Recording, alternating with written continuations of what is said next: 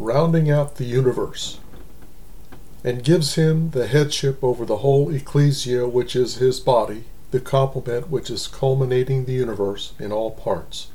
Ephesians 1 verses 22 through 23.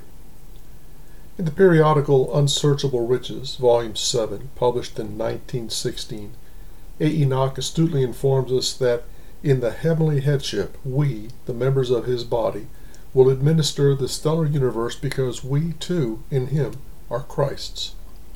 God has anointed us, 2 Corinthians 1 verse 21, and he will administer the universe through us who believe. We, as this verse puts it, are the complement that rounds out the universe.